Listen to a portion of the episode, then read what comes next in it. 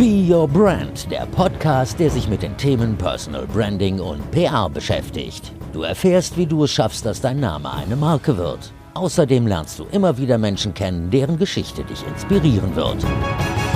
Herzlich willkommen zu einer neuen Folge von Be Your Brand. Schön, dass du dabei bist. Ich bin Verena Bender, ausgebildete Journalistin und PR-Managerin, aber in diesem Podcast geht es überhaupt nicht um mich, sondern um dich. Und zwar darum, dass du mit deiner Leidenschaft in die Sichtbarkeit kommst, sodass auch andere merken, dass du eine Expertin oder ein Experte auf deinem Gebiet bist und dass du die Aufmerksamkeit bekommst, die du auch wirklich verdienst. Dafür gibt es in erster Linie mein 1 zu 1 Coaching, in dem wir ganz konkret an deinen Herausforderungen und deinen Zielen arbeiten. Und ganz wichtig ist mir dabei, dass wir nicht nur reden, sondern auch in die Umsetzung kommen, also dass wir machen. Natürlich in deinem eigenen Tempo, obwohl es immer so ein kleiner Schritt raus aus der Komfortzone ist. Aber wie gesagt, es soll Spaß machen und dabei unterstütze ich dich gerne. Wir finden zusammen deine Themen, wir finden zusammen die Menschen, denen du deine Themen erzählen kannst, sodass du auch einen Mehrwert davon hast. Ansonsten geht es auch hier im Podcast immer um das Thema Sichtbarkeit. Natürlich ist das dann allgemeiner als im Coaching, aber du kannst auch hier schon einiges mitnehmen aus den Solo-Folgen, aber auch von meinen Gästen. Und ich bin mir ganz sicher, dass du auch von meinem heutigen Gast unheimlich viel mitnehmen kannst. Ich konnte das nämlich. Ich habe so viel von ihm gelernt und ich hätte gerne noch stundenlang mit ihm gequatscht. Das wirst du gleich merken. Ich habe nämlich alles, was ich an Fragen hatte oder alles, was an Fragen ging, ich hätte natürlich noch mehr gehabt, in diese Stunde gepackt und ähm, Henning Beck hat mehr als geliefert. Henning ist in Deutschland der Experte, wenn es um das menschliche Gehirn geht. Er ist Neurowissenschaftler und er weiß, zum einen, wie unser Gehirn so aufgebaut ist und zum anderen weiß er aber auch, zumindest zum großen Teil, wie wir denken und auch solche Sachen, warum wir manchmal Dinge denken, obwohl wir sie gar nicht denken wollen, was wir dann tun können, wie wir besser denken können, was uns mehr motiviert, wie wir vielleicht auch positiver denken können. Und über diese ganzen Themen reden wir heute. Und Henning erzählt unter anderem, warum wir uns entweder konzentrieren oder kreativ sein können. Und warum nicht beides zusammengeht, wusste ich auch nicht. Ich dachte immer, geht beides und beides ist so das Optimum, aber es geht gar nicht beides. Er erzählt, welche Auswirkungen unsere Ernährung auf das Gehirn hat. Also können wir uns schlau futtern oder funktioniert das nicht? Dann erzählt er, was wir machen können, wenn wir in diese irren Grübelschleifen geraten. Wahrscheinlich kennst du das. Ich kenne das so nachts aufwachen und dann fängst du an, über irgendwas nachzudenken und es wird immer schlimmer und schlimmer und schlimmer. Und darauf musste ich ihn als Experten natürlich ansprechen. Und er hat ein paar Tipps, was wir dann machen können, wenn es mal wieder soweit ist. Ähm, er erzählt, warum er To-Do-Listen eigentlich blöd findet, was ich schade fand, denn ich bin ein großer Fan von To-Do-Listen. Ja, er nicht. Er erzählt, was für Alternativen er hat, dann wie er überhaupt zu diesem ganzen Gehirnthema gekommen ist und warum wir an manchen Orten besser denken können als an anderen.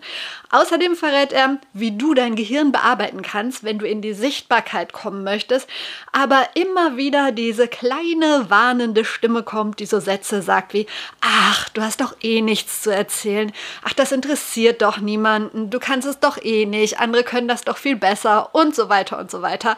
Dagegen kannst du was tun und was das ist, das weiß auch Henning Beck. Ich verspreche dir also einen ganzen Haufen Input und Inspiration. Viel Spaß bei Be Your Brand mit Henning Beck. Ich freue mich. Henning Beck. Hm.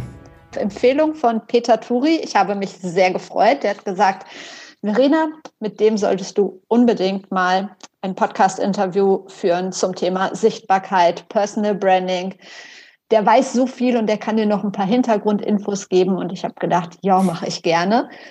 Henning, vielleicht kannst du dich einmal ganz kurz in eigenen Worten vorstellen. Wer bist du und was ist deine größte Leidenschaft? Mein Name ist Henning Beck. Ähm, ich bin Neurowissenschaftler und weil ich das Gehirn viel zu langsam für das Labor finde, habe ich mich entschlossen, darüber zu berichten in äh, Büchern, in Vorträgen, in anderem medialen Material. Und äh, meine größte Leidenschaft ist das Rennradfahren. Ja. Wir sprechen gleich noch drüber, also nicht über das Rennradfahren, sondern über das Gehirn, aber noch mal kurz zu dir. Wann ist für dich ein Tag ein richtig guter Tag? Also was würde dich richtig glücklich machen? Wann fällst du zufrieden ins Bett? Ein richtig guter Tag ist ein Tag, an dem ich überrascht werde, an dem etwas passiert, was ich vorher nicht geplant habe.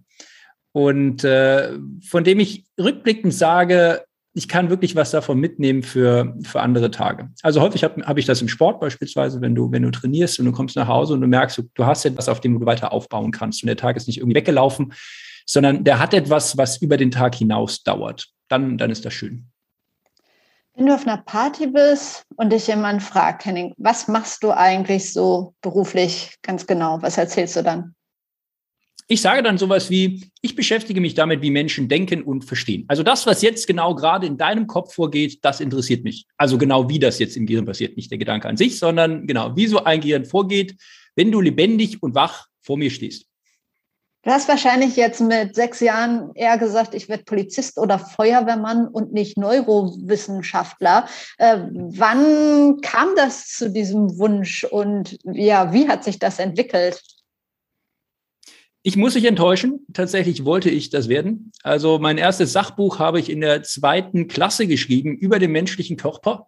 Äh, jede DIN A4-Seite mit einem Organ hatte sich beschäftigt und ich bin froh, dass ich das äh, 30 Jahre später tatsächlich zu einer Vollendung führen durfte und dieses Buch bei Springer tatsächlich so schreiben durfte über das Gehirn. Also es ist tatsächlich so, dass ich schon immer etwas mit dem menschlichen Körper machen wollte. Ähm, dass es das Gehirn wurde, das verdanke ich den späten 90er Jahren. Die Älteren werden sich erinnern, äh, Matrix lief in den Kinos und ich dachte mir, das wäre doch mal eine tolle Sache, so eine Matrix zu bauen ähm, wie funktioniert das denn im Gehirn und mit der Wirklichkeit? Und so kam ich dann genau in Tübingen, ähm, als ich Biochemie studiert hatte, dahin, das Gehirn, äh, mich mit dem Gehirn zu beschäftigen. Aber die Idee, dass man das jetzt auch in solchen ähm, Formaten wie Büchern oder Vorträgen oder wie auch immer vermittelt, das ist tatsächlich so, seit ich sprechen kann, tue ich das. Ich gehe zu Leuten und erzähle ihnen Sachen. Geil. Vor allen Dingen dachte ich gerade, du hast dich versprochen, als du gesagt hast, du hast in der zweiten Klasse das Buch geschrieben. Ich dachte, du wolltest sagen, du hast es gelesen, aber nö. Nein, nein, ich habe es geschrieben. Also äh, es, da gab es so Hausaufgaben, man sollte immer irgendwie so einen kurzen Artikel oder irgendwie so, keine Ahnung, so drei, vier Sätze schreiben. Und ich habe mich schon, schon immer damit beschäftigt, Vielleicht war es auch die dritte Klasse, kann sein. Auf jeden Fall zweite oder dritte Klasse und da habe ich Der menschliche Körper hieß das Buch. Es hatte, äh, ich meine, 32 Seiten und jede Seite hat sich mit einem Organ beschäftigt und ja, das ist so. Okay, und 2012, bisschen später, hast du die Meisterschaft im Science Slam gewonnen. Was ist das? Genau, da wurde ich deutscher Meister im Science Slam, was man vielleicht am besten beschreiben kann mit einem Vortragsturnier. Also Menschen aus der Wissenschaft treten mit ihren Forschungsthemen auf der Bühne gegeneinander an, nacheinander, gegeneinander. Es ist ein freundschaftliches, kollegiales Zusammensein auf der Bühne, aber jeder hat zehn Minuten Zeit, um die eigene Forschung möglichst unterhaltsam, packend, griffig zu präsentieren. Und in der Regel tut man das vor einem Laienpublikum, einem Publikum, was sich nicht mit der Wissenschaft, die man betreibt, auskennt. Genau. Und das Publikum bestimmt dann eben, wer das am besten gemacht hat. Also am unterhaltsamsten, am, ja, am griffigsten, am anschaulichsten. Genau. Und das, da gibt es regelrechte Wettbewerbe, wer den besten Vortrag über seine Forschung hält. Kommen wir mal zum Hirn. Ich hatte da so 30.000 Fragen und habe es versucht, ein bisschen zu sortieren. Ähm, steigen wir mal ein, am besten mit, ist jedes Gehirn, wenn es auf die Welt kommt, Nee, da muss ich nochmal neu anfangen. Ist jedes Gehirn, wenn ein Mensch auf die Welt kommt, ähm, gleich gebaut? Also hängt es von der Erziehung ab, von dem, was ich lerne und so weiter, wie sich mein Gehirn entwickelt, oder sind es die Gene? Also anders gefragt, kann ich schon dumm oder schlau geboren werden? Ja, wir wissen, dass ein gewisser Teil des menschlichen Denkens tatsächlich genetisch bedingt ist. Also so die grobe Richtung ist vorgegeben.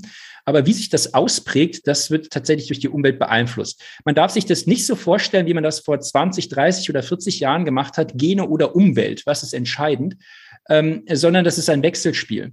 Das ist so ähnlich wie mit Kochrezepten. Wenn du zu, zu Hause ein Kochbuch hast, dann stehen da Rezepte drin. Im Körper wären das die Gene. Da steht also drin, was hergestellt werden kann. Aber was du jetzt kochst, das kommt ja darauf an, wen du zu Besuch hast, welche Zutaten du hast, wie sich so die Umgebung eben entwickelt. So, und du kannst auch das beste Rezept verhunzen, wenn du doofe Zutaten hast, die abgelaufen sind. Und so ähnlich ist das im Körper auch. Die Gene an sich geben die möglich den Möglichkeitsraum vor. Aber wie sich das ausprägt, das kommt dann wieder ganz auf die Umwelt an. Und wir wissen, dass die Umwelt die Gene beeinflussen können und die Gene können auch, indem sie sich ausprägen, ein Verhalten oder damit auch eine Umwelt formen und beeinflussen. Also es ist immer so ein Wechselspiel. Wenngleich man sagen muss, wenn man von Intelligenz beispielsweise redet, ist tatsächlich ähm, ein Gutteil auch angeboren. Also das ist eine Fähigkeit, die man im späteren Leben nur schwer trainieren kann. Das prägt sich einmal aus und ist dann ziemlich konstant. Was bedeutet ein Gutteil? 70 Prozent oder kann man das gar nicht sagen? Ja, das kann man tatsächlich gar nicht sagen. Also stell dir vor, du hast, ähm, ich gebe dir ein Beispiel, was das, was das, was das bedeuten würde, Gene und Umwelt. Stell dir vor, du hast ein, ein, ein Baby mit einem Gendefekt. So, dieser Gendefekt verursacht jetzt, dass das Baby sehr viel brabbelt. Es ist einfach lauter und bewegt einfach den Mund häufiger. So. Dann werden die Leute drumherum stehen und sagen, ach, das Baby brabbelt aber viel und fangen auf einmal an, mit dem Kind mehr zu sprechen. So. Und deswegen wird das Kind in kürzerer Zeit mehr Worte hören. Deswegen wird es sehr wahrscheinlich früher anfangen zu sprechen. Ähm, deswegen wird es wahrscheinlich eine Sprachentwicklung und diese Intelligenzentwicklung, die mit Sprache zusammenhängt, früher vonstatten gehen. Sprich, Gene haben sich eine Umwelt geschaffen, die wiederum dazu führt, dass das Gehirn sich anders entwickelt, als es sich ohne diese Umwelt entwickelt hätte. Sprich, man kann das tatsächlich nicht auseinander dividieren, weil das beides ineinander läuft. Und ähm, das ist eigentlich auch was Gutes, denn das zeigt eigentlich auch, dass obwohl wir Gene haben, die uns eine Richtung vorgeben, es von unserer Lebensweise abhängt, wie sich diese Gene ausprägen und was das fertige Produkt, also dein oder mein Gehirn am Ende ist. Mal weg vom Baby, wenn wir jetzt schon ein bisschen älter sind und ja selber Entscheidungen treffen, sage ich mal.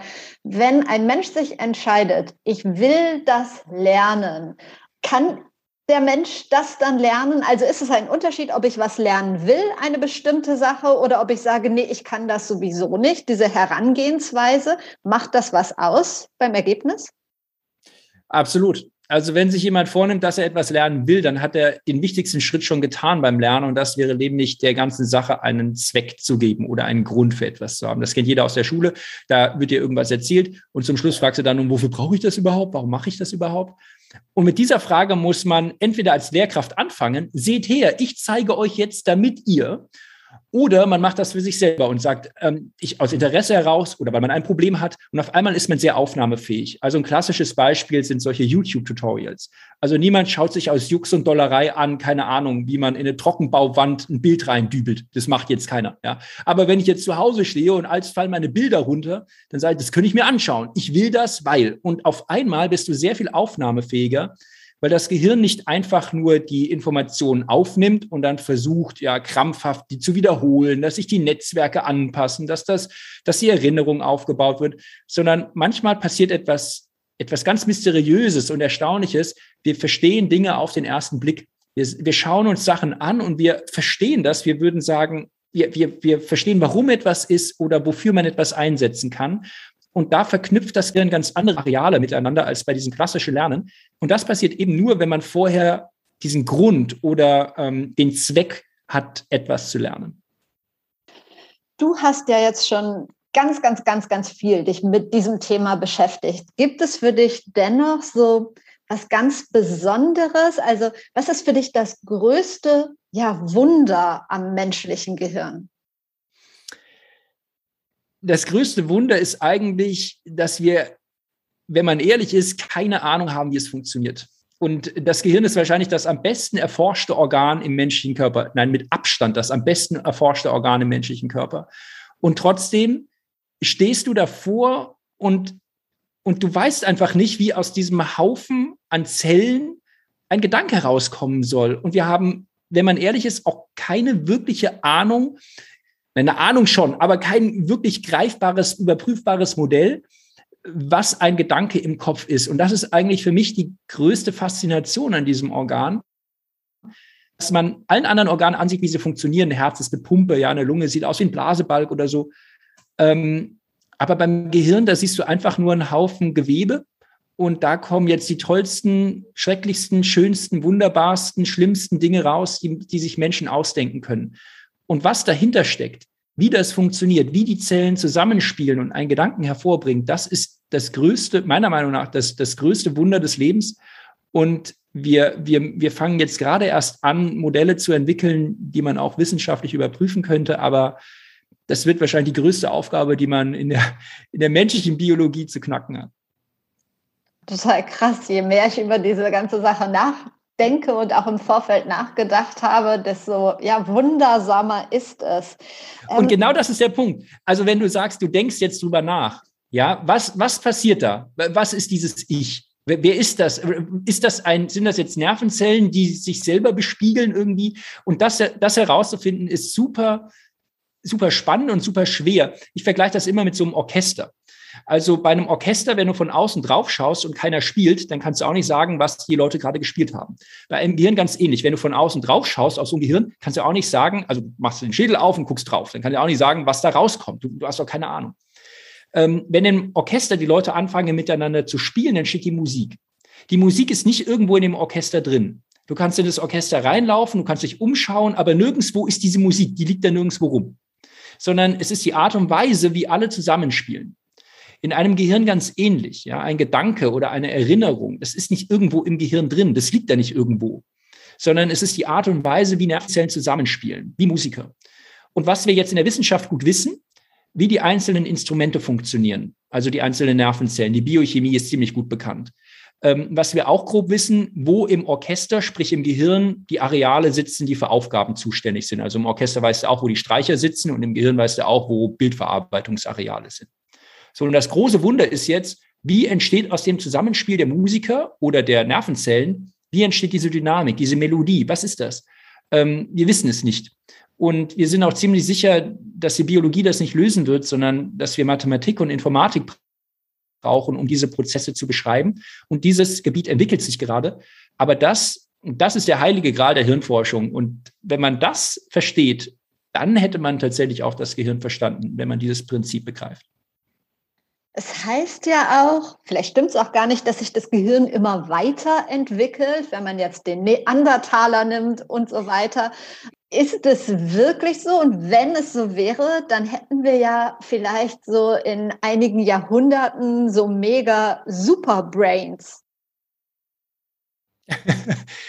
äh, ja und nein. Also wenn man sich die Evolution anschaut, ist interessant. Zu der Zeit, als, der, als die Menschheit das Feuer beherrschte, ähm, schrumpft in den, ähm, in den Fossilien, muss man Fossilien sagen, in den, ja, in den Überresten menschlicher Schädel, da werden die Gebisse immer kleiner und die Gehirne immer größer. Weil man auf einmal in sehr viel kürzerer Zeit, ohne groß, rohes Fleisch zu verdauen, Eiweiß und Fett aufnehmen kann. Und ähm, das ist die Bausubstanz für das Gehirn. Und tatsächlich stellt man das anhand des Schädelvolumens fest. Menschen sind über die Jahrhunderttausende, ähm, man würde so grob sagen, so zwei, drei Millionen Jahre, ähm, deutlich, deutlich cleverer geworden. Ähm, in den letzten Jahrzehnten stellt man auch einen ähnlichen Effekt fest. Also ähm, Menschen, wenn man Intelligenztests macht, stellt man fest, dass in der jüngsten Vergangenheit Menschen immer intelligenter werden. Also alle zehn Jahre nimmt im Schnitt das IQ-Level so um zwei bis drei Punkte zu in Entwicklungsländern noch mehr, weil dort, ähm, weil man dort viel mehr mit Bildung und Ernährung und die Kindersterblichkeit sinkt und dergleichen. Da hat man noch einen deutlicheren Effekt als in westlichen Industrieländern. Ähm, und das kann unterschiedliche Ursachen haben. Ähm, aber das schwächt sich im Moment ein bisschen ab. Also man muss sagen, sehr wahrscheinlich ist es so, dass es tatsächlich also eine, eine organische Grenze gibt, ab der das Gehirn nicht mehr schneller, sprich intelligenter denken kann. Ähm, man würde vermuten, dass durch weitere Verbesserungen in der Bildung und Ernährung und in der Gesellschaft technische Möglichkeiten, dass da die Gehirnentwicklung noch ein bisschen ausgereizt werden kann. Aber so viel ist da nicht mehr drinne. Ähm, zumal man auch sagen muss, Intelligenz nimmt zu. Interessanterweise nimmt Kreativität aber ab. Also wenn man ähm, Kreativitätstests, die man seit den 60er Jahren macht, sich anschaut, die ersten wurden von der NASA entwickelt für das Astronautenrecruiting, ähm, während man IQ-Tests immer schwerer machen muss, damit der Durchschnitt bei 100 ist, weil die Menschen immer besser werden, muss man Kreativitätstests immer leichter machen, weil Menschen immer schwerer, sich immer schwerer tun, in den letzten Jahrzehnten Kreativaufgaben zu lösen. Und das zeigt eigentlich, menschliches Denken ist mehr als nur intelligent. Es ist auch kreativ, es ist kooperativ, es ist kommunikativ. Und all diese Fähigkeiten ähm, summieren sich dann zu unserem Denken, was nicht nur intelligent ist. Du hast jetzt gerade zweimal das Thema Ernährung genannt. Wäre auch noch eine Frage von mir gewesen, passt gerade. Ähm, inwiefern hat die Ernährung mit dem Gehirn zu tun? Ja, da muss man ein bisschen unterscheiden zwischen der frühen Kindesentwicklung. Da ist die Ernährung entscheidend. Also in den ersten zwei bis drei Jahren ist, die, ist eine ausreichende Eiweiß- und Fettversorgung des Gehirns extrem wichtig, damit sich Intelligenz ausbilden kann, weil in dieser Zeit diese Nervenfasern alle mit so einer wie mit so einer, mit so einer Gummihülle um ein Stromkabel. Die, alle Nervenfasern werden isoliert und die Bausubstanz dafür nimmt man in den ersten Lebensjahren auf. Deswegen ist das extrem wichtig. Später im Leben muss man sagen, das Gehirn arbeitet sehr konstant. Also wenn das Gehirn immer nur nach dem Nahrungsangebot denken würde, wären wir in Zeiten der Nahrungsknappheit sehr dumm. Äh, und das wäre eine doofe Sache in der Evolution gewesen. Deswegen ist das Gehirn hm, das bestversorgte Organ des Körpers. Ähm, und es ist schwer, sich wirklich, wie soll man sagen, IQ-Punkte drauf zu futtern. So einfach ist das nicht.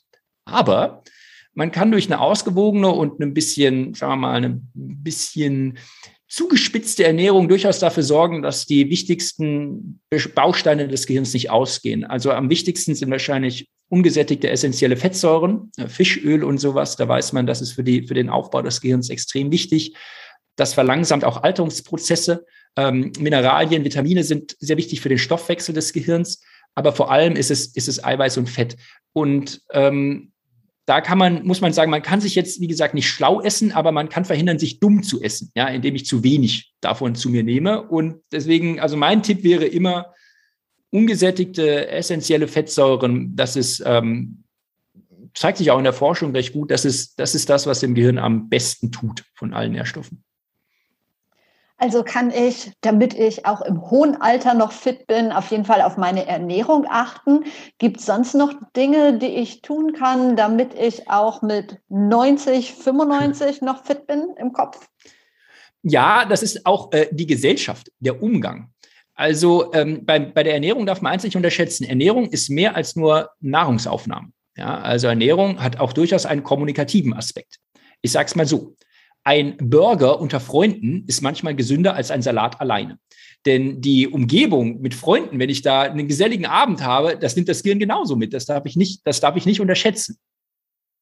Und deswegen ist das Wichtigste, was man auch bei vielen Menschen feststellt, die bis ins hohe Alter fit sind, ein Teil ist auch die Gene, muss man auch sagen, fairerweise. Ähm, aber bei vielen Menschen stellt man fest, die haben einen abwechslungsreichen Lebenswandel, die haben Enkel, äh, die haben Freunde, die haben Hobbys, ähm, die bewegen sich viel, sind viel draußen. Und, und genau diese, diese abwechslungsreiche, wie ich es am Anfang gesagt habe, diese Überraschung, die man im Leben hat, das ist das, was uns, was uns, wie soll ich sagen, frisch, sollte man jung sagen, äh, bleiben lässt. Und das ist auch das, was man feststellt, wie Menschen bis ins hohe Alter fit bleiben. Ich habe auch mal gehört, dass es gut fürs Gehirn sei, man liest ja so viel, ähm, nicht jeden Tag irgendwie das Gleiche zu machen, sondern andere Wege zur Arbeit, jeden Tag irgendwas Neues lernen und so weiter. Also wie du gerade gesagt hast, von wegen Überraschung und so. Aber dann habe ich in einem Interview, das du gegeben hast, gelesen, dass es wichtig ist, eine feste Tagesstruktur zu haben. Was stimmt denn jetzt? man sollte eine feste Struktur haben, die man von Zeit zu Zeit äh, variiert und mal etwas Neues einstreut. Denn tatsächlich, ja, es ist so, wir lieben Gewohnheiten. Und man stellt auch fest, Menschen, die gewissermaßen so, ein, so ein, eine, einen festen Fahrplan im Laufe des Tages haben, tun sich häufig leichter, effektiv zu arbeiten. Also von Eminem weiß man das zum Beispiel, der hat einen sehr festen 9-to-5-Tag. Der geht morgens hin um neun, dann nimmt er seine Sachen auf, dann macht er eine Pause, Mittagspause und um fünf Uhr nagel mich nicht auf die Uhrzeit fest, lässt er den Stift fallen und geht nach Hause. Ähm, weil er sagt, eine regelmäßige, routinierte Abläufe nehmen mir viel Arbeit ab. Also ich muss nicht immer denken, ich muss nicht, ich habe nicht viele äh, Entscheidungen, die ich zu treffen habe. Ich, ich, ich habe meinen Ablauf und den ziehe ich durch. Und das ist für gewisse Phasen wichtig, aber nicht für immer. Also ich muss auch am Tag Phasen haben, wo ich, wo ich Abwechslung habe oder auch im Laufe der Woche oder im Laufe eines Jahres brauche ich immer Phasen, wo ich Abwechslung, etwas Neues, etwas Überraschendes habe. Und das ist die Balance. Ich darf nicht permanent von morgens bis abends überrascht werden. Das wäre super anstrengend. Ja, du bist nur am Improvisieren, keine Verlässlichkeit. Boah, das macht dich fertig. Wenn du den ganzen Tag einen Rhythmus hast, dann bist du irgendwann so eingefahren, dass es, dass du da kaum noch rauskommst. Und deswegen sollte man sich so feste Anker im Laufe eines Tages setzen, an denen man den Tag ausrichtet. Also die Essenszeiten könnten das sein oder ähm, Hobby, was man hat, Musik spielen, malen, Sport oder sowas, dass man da feste Punkte hat, ähm, die einem Arbeit abnehmen im Denken, aber immer wieder auch dann offen bleiben, variieren können, was anderes tun, zu anderen Leuten gehen, mal sich unterhalten, ein Spieleabend, was auch immer. Etwas, was man nicht von vornherein durchplant. Und das, diese, diese, diese Mischung ist eigentlich dann entscheidend. Denkt das Gehirn ortsabhängig gut. Also das war jetzt total dämlich formuliert, ich weiß. Ähm, ich persönlich habe manchmal das Gefühl, dass ich an bestimmten Orten viel konzentrierter und besser arbeiten kann und produktiver bin, zum Beispiel draußen in der Sonne auf der Terrasse als in einem Büro unter Halogenstrahlern. Bild ich mir das ein, weil ich das Büro einfach nicht mag? Oder ja, hast du eine Erklärung dafür? Ja, das ist so, das nennt sich Encoding-Effekt. Das ist der, ein Effekt, der besagt, der Raum, der Ort, an dem wir sind, beeinflusst maßgeblich, ob wir uns an die Sachen, die wir dort gelernt haben, beispielsweise erinnern oder auch wie wir denken. Und das ist, das ist ein sehr bekanntes psychologisches Phänomen ähm, oder neurokognitives Phänomen, dass wenn Menschen den Raum, den Ort wechseln, sie ihr Denken ändern. Typisches Beispiel dafür ist der Türrahmeneffekt, den man vielleicht kennt. Man geht durch die Tür durch in einen anderen Raum und weiß plötzlich nicht mehr, was man wollte. Oder andersrum, man geht in den anderen Raum rein und auf einmal kommt man auf eine neue Idee, weil das Umfeld sich geändert hat und man plötzlich auch sein Denken ändert. Und das ist absolut richtig. Deswegen ist es auch sinnvoll zu sagen, wenn ich Orte habe, an denen ich besonders kreativ bin, an denen ich besonders konzentriert bin oder sowas, die muss man sich kultivieren. Ähm, da muss man sagen, dann gehe ich auch dorthin, um kreativ zu sein. Und das Gehirn kommt in diesen Modus oder konzentriert zu sein. Und das Gehirn kommt dann tatsächlich an diesem Ort in diesem Modus und denkt dann an diesem Ort entsprechend besser. Kommen einem die besten Ideen, wenn man wirklich, so wie du sagst, sich hinsetzt und darüber nachdenkt oder ich hatte einen Kollegen, der, immer, der morgens dann immer ins Büro kam und sagte, unter der Dusche ist mir heute das und das eingefallen. Und ich habe beim Sport oft, da denke ich, boah, und auf einmal geht mir so ein Licht auf. Da habe ich stundenlang drüber nachgedacht und dann ist die Lösung da. Ähm, also kann ich, ähm, wenn ich in Bewegung bin, besser denken als an einem festen Ort oder ist das auch total personenabhängig? Ganz typisch äh, unter der Dusche, was ich äh, schon gehört habe. Wenn ich immer Leute frage, wo gute Ideen kommen auf Platz eins, es kommt immer die Dusche. Ich, ich habe keine Ahnung warum. Man bräuchte so portable Duschen, die man sich so mitnehmen kann, wenn man mal eine Idee braucht oder sowas. Ja, das ist sehr typisch. Also wenn man Menschen fragt, wo gute Ideen kommen, dann sagt niemand am Schreibtisch oder im Besprechungszimmer oder sowas. Es kommt immer sowas, Autofahren, Sport machen, Radfahren, mit dem Hund spazieren gehen. Und häufig sind Menschen dabei alleine. Viele Menschen beschreiben Situationen, in denen sie nicht in einer Gruppe sind, wo ihnen gute Ideen kommen. Und das hat zwei Gründe. Zum einen wissen wir, wenn wir so Routinetätigkeiten durchführen, du duschst so vor dich hin. Ja, du duschst jetzt so, bist im Duschautopiloten, ja, du denkst nicht mehr nach, wie hier die Seife und das Wasser und alles. Und wir wissen, diese Tätigkeiten werden im Gehirn outgesourced ausgelagert an das Kleinhirn und an unterbewusste Hirnareale, die diese ganzen Bewegungsmuster steuern. Und in solchen Routinetätigkeiten hat das Gehirn jetzt nun mehr Kapazität zur Verfügung zu fragen, was wäre wenn? Und solche Hypothesen aufzustellen. Und diese Hirnareale, die dafür notwendig sind, äh, für die Fachleute, das ist das Grundeinstellungsnetzwerk, das Default Mode Network ähm, was immer in solchen Situationen der, der vermeintlichen Langeweile oder Muße anspringt. Ja, du, du fährst so Auto, sitzt im Zug oder sowas und denkst an nichts Böses und dann kommen die Ideen, weil genau dieses Netzwerk dann anspringt.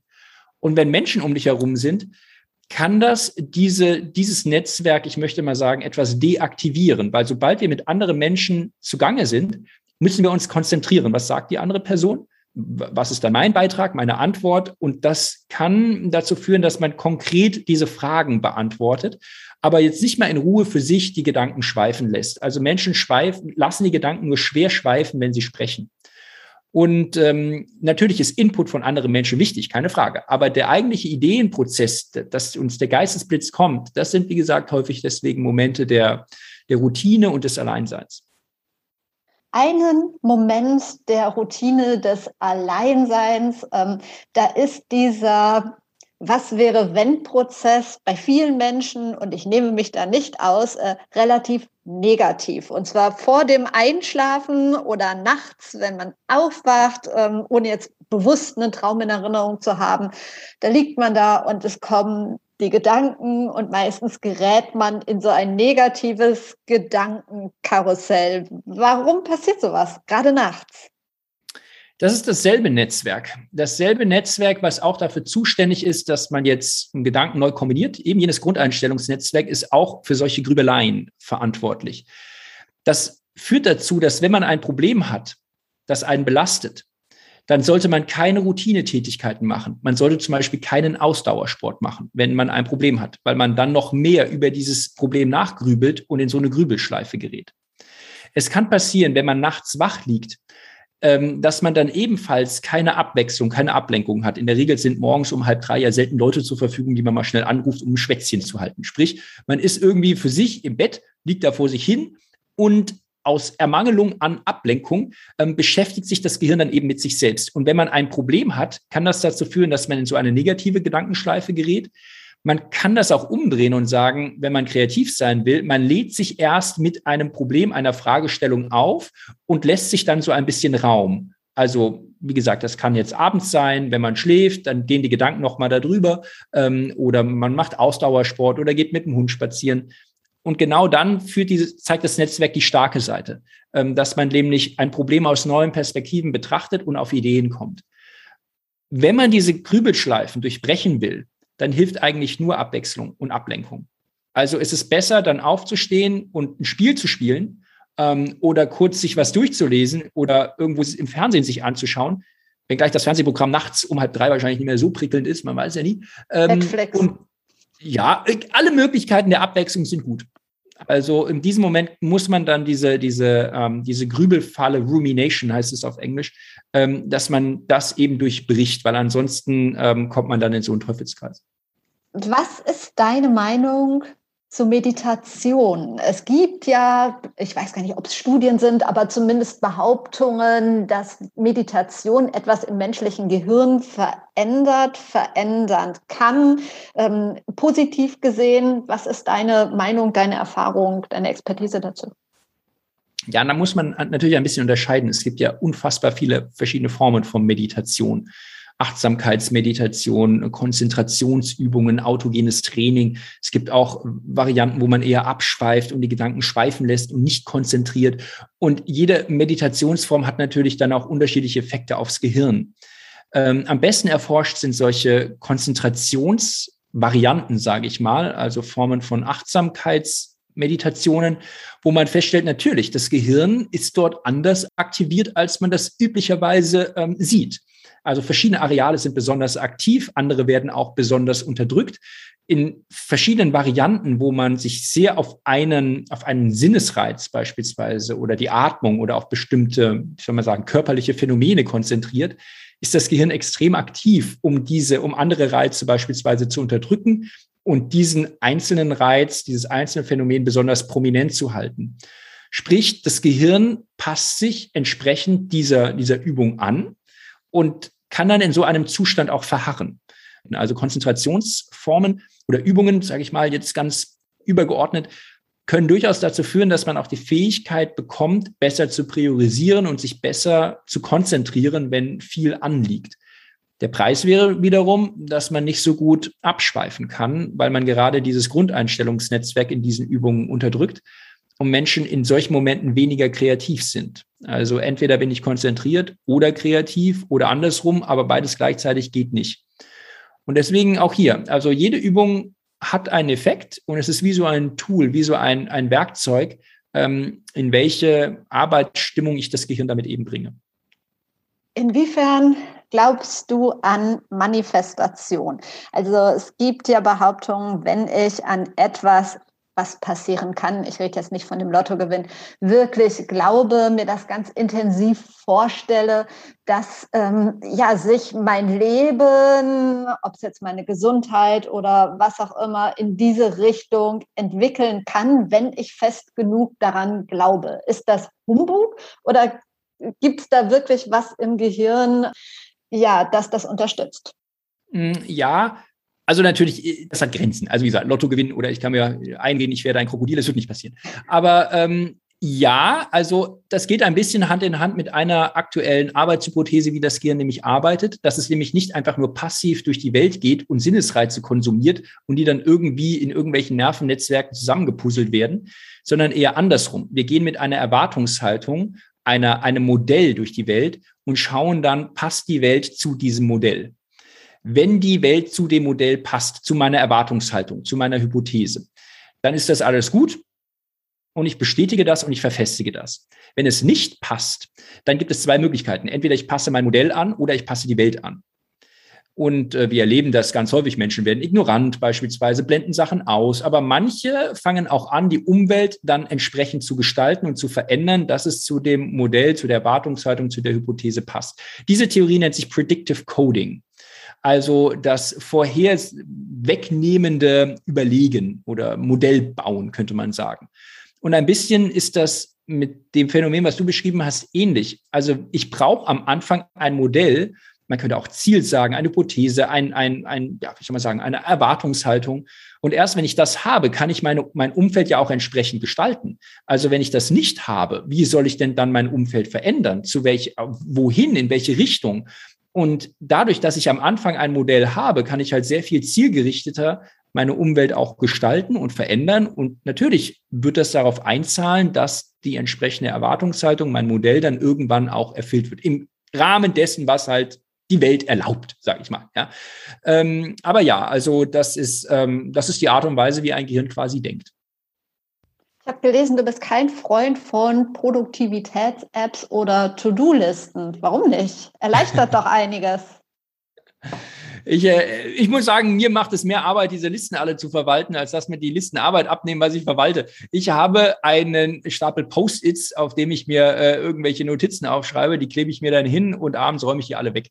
Ähm, und ich schreibe mir auch häufig auf, was ich nicht erledigen will, weil ich eigentlich ähm, eine Not-to-Do-Liste mache ich häufig, damit ich am Anfang definiere, von was ich nicht abgelenkt werden will oder was jetzt nicht in meinem Tagwerk sich da rein eskalieren soll. Ähm, wenn einer mit solchen Apps arbeiten will, soll er das gerne tun. Es gibt auch einige Studien, die in diese Richtung gehen, dass man in diese Apps eigentlich nur das einträgt, was man sowieso schnell wegspielen kann. Und dann freut man sich, wenn man am Abend das alles wegtickern kann. Und die eigentlich wichtigen Sachen, die verschiebt man dann trotzdem irgendwie. Und dann kommt man nicht dahin und man trägt sie ein und denkt sich manchmal schon so, man hat sie eingetragen und die, dann hat man schon die halbe Miete oder sowas. Und dann sind Menschen weniger motiviert, wenn sie das in so eine Liste eintragen, weil man hat es ja in der Liste schon mal eingetragen. Und deswegen, äh, ja, also ich bin deswegen nicht so der Freund davon. Okay. Ähm, ich habe ja unser Interview in, in der Community angekündigt und habe einige Fragen bekommen per Nachricht. Äh, die sind zum Teil hier schon eingeflossen. Ähm, und jetzt deshalb, ich tease an, dass es eine Community-Frage ist, aber sie interessiert mich natürlich auch. Warum sind Frauen intelligenter als Männer? Das ist, und ich möchte jetzt keine Illusion wegnehmen, nicht der Fall. Männer und Frauen unterscheiden sich im Durchschnitt nicht in der Intelligenz. Und es gibt eigentlich auch nur ganz wenige, wirklich ganz wenige Bereiche, wo man im Labor Unterschiede misst. Ähm, das eine wäre räumliches Vorstellungsvermögen. Das ist so ziemlich das Einzige, was im Labor gut belegbar ist, dass Männer besser vor ihrem geistigen Auge dreidimensionale Würfel rotieren können. Ich weiß jetzt nicht, wofür man das jetzt im Alltag braucht. Nee. Ähm, das, also, wenn man jetzt nicht gerade Grafikdesign irgendwie macht und das permanent äh, an seinem Rechner machen muss, kommt das im Alltag seltener vor, zumal man auch feststellt, der Alltag verwischt viele Unterschiede, die man im Labor sieht. Man stellt übrigens auch fest, Männer und Frauen reden nicht unterschiedlich viel. Also wenn man mit solchen Mikrofonen Ach. misst, wie viel reden Männer und Frauen am Tag, ist das in etwa gleich viel. Ähm, und sehr viele kognitive Unterschiede verblassen tatsächlich in, ähm, in Laborstudien. Ähm, bei Männern findet man aber mitunter mehr Extreme. Also das ist ein typisches Phänomen. Man findet häufig bei, oder sagen wir mal, bei verschiedenen kognitiven Messungen mehr Extreme bei Männern in, zu beiden Richtungen. Man findet mehr extrem gute, aber auch mehr extrem schlechte. Und in der Mitte, Gauss-Verteilung, in der Mitte ist dann, ist dann wieder der Mittelwert gleich aber Männer streuen halt mehr in alle Richtungen. Ja. Erstmal vielen Dank für diese ganzen Einblicke. Wer sich für mehr zu dem Thema interessiert, ich habe deine Bücher verlinkt in den Show Notes. Ich habe auch zu deiner Seite verlinkt. Den Gedankentanken-Vortrag fand ich auch super. Also der sollte einfach mal reinschauen. Ich möchte kurz noch zum ja, Hauptthema des Podcasts eigentlich springen. Ähm, Sichtbarkeit, Personal Branding. Wie wichtig ist es für dich, für deine Tätigkeit sichtbar zu sein? Ja, ich lebe davon, dass ich eigentlich Menschen ins Gesicht schauen darf, während ich ihnen erzähle, äh, wie es mit dem Gehirn ist, wie wir lernen, äh, wie wir auf Ideen kommen oder dergleichen. Ich finde es auch erst, erstens finde ich das ein super wichtiges Anliegen von Wissenschaft im Allgemeinen. Also wir leben in einer Zeit, in der wir wissenschaftliche Erkenntnisse nicht nur in einem Labor haben sollten, sondern die Menschen mitnehmen sollten. Wir erleben alle, wie wichtig das ist, Wissenschaft auch gut zu kommunizieren. Zum anderen zeigt es mir aber auch, wenn, wenn ich mich damit beschäftige, wie ein Gehirn denkt, was passieren muss, damit Menschen anderen Menschen im Gedächtnis bleiben oder wie man Eindruck macht auf andere Menschen. Und es ist, es beginnt immer damit, dass ich, dass ich ein Bild erzeuge, dass ich den Menschen einen, einen praktischen Anknüpfungspunkt gebe, ähm, wie ich ihnen im Gedächtnis bleiben kann. Also wenn ich sage, ich, ich erforsche, wie du gerade jetzt denkst, ähm, dann, dann bleibt das bei Menschen häufig hängen. Und die erinnern sich, ja, das war doch der mit dem Gehirn. Und eigentlich ist das der Inbegriff von Marke. Und wenn man sich anschaut, ob das jetzt Produktmarken sind oder Personenmarken, es ist immer die Idee, die dahinter steht, für, dass sich Leute, für die sich Leute begeistern. Ein praktisches Beispiel. Niemand weiß, wie auf ein Smartphone aus der Luft Katzenvideos kommen. Es kann mir niemand erklären. Ich kann es mir selber auch nicht erklären. Es ist ein Wunder. Aber wir kaufen, niemand kann mir auch erklären, wie, wie schnell dieser doofe Prozessor in so einem Smartphone ist. Wir kaufen das Telefon aufgrund der Idee, dass wir mit anderen Menschen im Kontakt sind und dass wir Zugriff auf Informationen haben, überall und dass wir, dass wir multifunktional sind. Und so ist das bei guten Produkten, bei guten Services, bei guten Marken immer. Es ist immer die Idee, die, die, das Bild, was es in mir auslöst, was dahinter steht und was hängen bleibt. Niemals die eigentliche Eigenschaft von einem Produkt. Erinnerst du dich noch an deinen ersten Schritt in die Sichtbarkeit und mit welchen Gefühlen das verbunden war? Ja, also wenn du davon sprichst, eine ähm, vor Menschen zu treten mit der Botschaft, die ich habe, nämlich das Gehirn ist das wundervollste Organ, das es auf diesem Körper gibt und ich bleibe dabei, egal was mir andere Menschen sagen, ähm, dann würde ich sagen, war das der erste Science Slam, den ich gemacht habe ähm, ein riesiges Event. Das waren 500, 600 Leute ähm, in Ulm in so einem riesigen theaterartigen Club, eine sehr einschüchternde Atmosphäre, ganz in schwarz, ein, ein schwarzer Schlund aus 500 Menschen, zu denen ich gesprochen habe. Und ich stand auf dieser Bühne und äh, es hat alles funktioniert irgendwie und die Leute haben gelacht und ich habe die Botschaft rübergebracht und das war für mich auch der Moment, wo ich gesagt habe, das ist mir am meisten wert. Ich kann mich erinnern, ich stand auf der Bühne und zum Schluss riesen Applaus und es wurde per Applaus abgestimmt und mir war der Applaus nicht so viel wert wie der Moment vorher, in dem ich gesehen habe, wie die Leute mir zuhören und wie, wie, wie ich gesehen habe, wie Leute in diesem Moment etwas Neues erfahren und wie es ihnen Spaß macht, was Neues zu erfahren. Und es gibt eigentlich nichts Schöneres, als zu erleben, wie Menschen mit offenen Augen und Mund vor allem sitzen und, und auf einmal so überrascht sind und begeistert sind von etwas, was sie vorher noch nicht wussten. Und das ist dafür mache ich all das, damit ich Menschen irgendwie ein, ein, ein bisschen Wissen von der Welt mitgeben kann und, und sagen, das ist aber mal interessant. Und ich habe noch niemanden gesehen, der da, darüber sich geärgert hat. Das ist schon mal ein, ein guter Hinweis. Es gibt so viele Menschen, das war auch die Motivation, diesen Podcast zu machen, so viele Menschen, denke ich, die tolle Ideen haben, die anderen Menschen in irgendeiner Art und Weise was beibringen können, einen Mehrwert liefern können.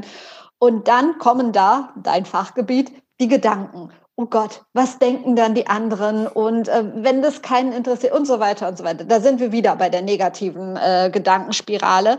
Ähm, klar, ich könnte mich jetzt ablenken, was anderes machen, aber dann werde ich nie in die Sichtbarkeit kommen. Deshalb ablenken geht jetzt nicht. Ähm, mhm. was, was rätst du, wenn diese ganzen Gedanken, das könnte passieren, das könnte passieren und das könnte passieren, die schlimmsten Sachen, wenn äh, die kommen? Ja, also das ist ein ganz typisches Phänomen. Menschen haben Angst vor Veränderungen und auch Angst vor guten Ideen. Manche Menschen, man nennt das in der Psychologie Erfüllungsangst. Manche Menschen haben sogar Angst davor, erfolgreich zu sein. Wenn du nämlich erfolglos bist und scheiterst, dann kannst du einen ganzen Haufen Literatur kaufen, erfolgreich scheitern und zurück in deine Komfortzone und start right over again und better next time und wie auch immer. Es gibt aber kein großartiges Buch, was beschreibt, äh, erfolgreich bleiben glücklich sein im Erfolg. Und, und weil wenn du, wenn du erfolgreich bist, kannst du nicht mehr zurück. Es gibt keine Komfortzone mehr. Dein gesamtes Leben ändert sich auf einmal. Und dafür haben manche Menschen Angst. Sie haben auch Angst, Ideen auszusprechen, um sich, weil sie sich lächerlich machen könnten. Sie haben Angst davor, dass diese Idee das Leben ändert, dass sie dann mh, hm, auf einmal mit neuen Situationen konfrontiert werden, Kontrollverlust, die sie eben nicht mehr im Griff haben. Und was man da sagen muss, ist, ganz wichtig, dass ich mir am Anfang Verbündete hole, an denen ich das, sagen wir mal, ausprobiere, indem ich die, ich muss Ideen aussprechen, ich muss sie artikulieren und am besten erstmal einen kleinen Piloten machen ähm, oder einen kleinen, einen kleinen Testlauf machen und das tatsächlich ausprobieren. Und das klingt jetzt banal, aber das ist das, wie ich das in Kalifornien kennengelernt habe. Ich war nach dem, nach dem Studium oder der Promotion dort gewesen und, fest, und habe festgestellt, Kalifornier sind eigentlich wie Deutsche, nur mit weniger Angst und mehr Geld. Das reicht aber, um zu sagen, ich probiere was aus. Und die sagen dann better done than perfect. Machen ist wichtiger als perfekt machen. Und dieses, ähm, diese Angst davor, nicht perfekt zu sein oder es könnte nicht funktionieren oder es ändert sich vielleicht alles und ich komme nicht mehr zurück. Darüber kann ich mir immer noch Gedanken machen, wenn, wenn das dann alles da ist. Aber ähm, es nicht auszuprobieren, ist häufig der viel größere Fehler. Und das zu testen, sich Verbündete zu holen, sich auch schnell Feedback zu holen, ehrliches Feedback zu holen von anderen, um daran zu wachsen und besser zu werden, ähm, das ist ganz wichtig, weil ansonsten, ansonsten komme ich eben nie aus dem Quark. Also, da ist wieder mein Motto, einfach mal machen. Ich habe noch drei Abschlussfragen an dich. Ähm, wie gesagt, das könnte jetzt hier unendlich werden, aber ich habe ja immer ein Zeitlimit. Deshalb kurze Fragen, kurze Antworten. Gibt es in deinem Leben ein ganz persönliches Role Model? Falls ja, wer ist es und warum? Ah, du meinst eine, eine, eine, eine Person, wie sie lebt oder ähm, mhm, wie ich mir das genau. vorstellen muss? Ehrlich gesagt muss ich die Frage verneinen. Also ich habe ich hab kein, kein Vorbild oder sowas, wo ich sagen würde, das ist jetzt, diese Person macht es richtig. Ähm, also ich versuche mich von vielen Menschen inspirieren zu lassen. Also ich finde manche Menschen, wie sie, wie sie Sachen vorantreiben, da gibt es einige Unternehmer aus aus Kalifornien, die, die finde ich sehr inspirierend, aber die haben dann wiederum andere Schattenseiten, die man, die man nicht so haben will. Und wiederum gibt es andere Sportler, die extrem gut sind, unter, unter Druck nicht zu versagen. Ähm, aber ich, ich, ich, ich suche mir im Prinzip so, das, so verschiedene Sachen raus aus der Umwelt und ich versuche das bei mir so ein bisschen zu kombinieren. Ich bin eigentlich viel zu neugierig und irgendwie viel zu interessiert an so vielen Dingen und Menschen, dass ich mich da so auf ein Modell festlegen könnte. Sorry, sorry für diese etwas, ähm, ja, etwas ausweichende Antwort. Überhaupt nicht, alles gut. Ähm, dann, du hast es schon gehört, ich lasse mir zum Schluss gerne Gäste empfehlen, mit denen ich über das Thema Sichtbarkeit, aber auch über den eigenen persönlichen Weg und deren Expertise sprechen könnte. Ähm, hast du zwei Menschen, wo du denkst, boah, die wären mal interessant für dich? Ähm, also, wen ich immer empfehlen kann, ist ähm, Pascal Kaufmann, ein äh, guter Freund von mir, der sich äh, vor allem mit dem Thema künstliche Intelligenz beschäftigt und solchen Fragen nachgeht, wie ändert sich unser Leben, wenn Technologie immer wichtiger wird? Welche, welche Rolle bleibt dann für den Menschen und ähm, wird es in Zukunft möglich sein, den Menschen, ja, wie, wie soll ich sagen, nachzubauen oder sowas? Ja, das ist, das ist ein, ein Punkt. Ähm, das andere, ähm, und ein guter Freund von mir, Hans-Dieter Hermann, ein äh, Sportpsychologe, ähm, der sich damit beschäftigt, ähm, mit Hochleistungssportlern tatsächlich, auch mit, ähm, mit äh, Teams auch, ähm, wie es gelingt, dass Menschen unter Druck, unter Stress ähm, sicher bleiben, beispielsweise, wie man Leistung abruft, wie man, ähm, wie man auch in der Lage ist, mit verschiedenen Situationen, die im Sport oder im Leben auftreten, fertig zu werden. Mit Sicherheit auch äh, eine der Kapazitäten auf diesem Gebiet, auch wenn es, wenn es darum geht, wie, wie ich jetzt als, als Person diese Resilienz oder diese innere Stärke auch entwickelt, jetzt mit, mit den Fairnessen des Lebens und mit, mit, ja, mit, mit Einflüssen von außen fertig zu werden. Mega, komme ich gerne, wenn ich darf, nochmal auf dich zurück, wegen einer Vernetzung. Und die letzte Frage, das beste Buch, das du je gelesen hast.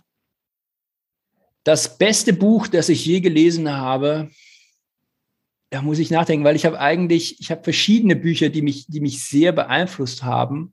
Ähm, ich muss tatsächlich sagen, ein Buch, was mich eigentlich nie losgelassen hat, ist äh, die Schachnovelle. Wird jetzt, kommt jetzt, ist als auch gerade im Kino. Das hat mir irgendwie so, so einen seltsamen Blick auf das menschliche Denken gegeben. Also, wie die Abgründe des, des Genies und des Wahnsinns. Und das hat mich irgendwie, ich weiß auch nicht, extrem bewegt. Auch wenn es jetzt nichts Wissenschaftliches ist, es ist ja auch ein sehr, äh, in, in, in Teilen ein sehr politisches Buch, aber es ist sehr kurz. Und was ich sagen muss, wenn sich einer ein Buch durchlesen muss, also ich bin ein großer Fan von Faust, ich wohne in Frankfurt, ich liebe Faust, das Beste, was in deutscher Sprache je geschrieben wurde, da gibt es nichts drüber und ich bleibe dabei. Aber wenn einer nur wenig Zeit hat und sich äh, mit dem Thema äh, künstliche Intelligenz beschäftigen will, ähm, dann empfehle ich das Buch von E.T.H. Hoffmann, Der Sandmann. 30 äh, Seiten darüber, wie Menschen sich im, äh, auch heute im digitalen Business verlieren können. Das Buch ist äh, 200 Jahre alt, Ach. aber es ist, äh, es ist die Matrix auf 30 Seiten ähm, und es zeigt mir immer wieder, was Menschen ähm, äh, schon vor Hunderten von Jahren gedacht haben und dass wir, obwohl wir uns rühmen, im 21. Jahrhundert die fortschrittlichsten aller Zeiten zu sein, eigentlich immer noch manchmal denselben Fehler machen wie Menschen vor 200 Jahren. Sehr interessant. Vielen, vielen Dank für deine tollen Antworten. Ich fand das ein super Gespräch und wünsche dir alles Gute. Ja, besten Dank. Äh, ebenfalls viel Erfolg und danke, dass ich da sein durfte. Das war's schon wieder mit Be Your Brand. Ich habe dir alle Infos zu Henning Beck, seine Seite, seine Bücher und so weiter in die Shownotes gepackt, also in die Details zu dieser Folge. Hör gern mal rein oder schau gern mal rein. Ansonsten solltest du Interesse an einem 1 zu 1 Coaching haben, an der Unterstützung auf dem Weg in die Sichtbarkeit, dann lass uns doch mal ganz unverbindlich sprechen. Schreib mir einfach, lass uns vernetzen auf Instagram, auf Twitter, auf LinkedIn, wo auch immer du magst. Wenn dir die Folge gefallen hat, dann teile sie gerne mit deinen Freunden, tag mich gerne, dann teile ich es weiter. Und ansonsten wünsche ich dir noch einen schönen Tag. Wir hören uns wieder am Donnerstag. Bis dahin, trau dich rauszugehen. Ich glaube an dich.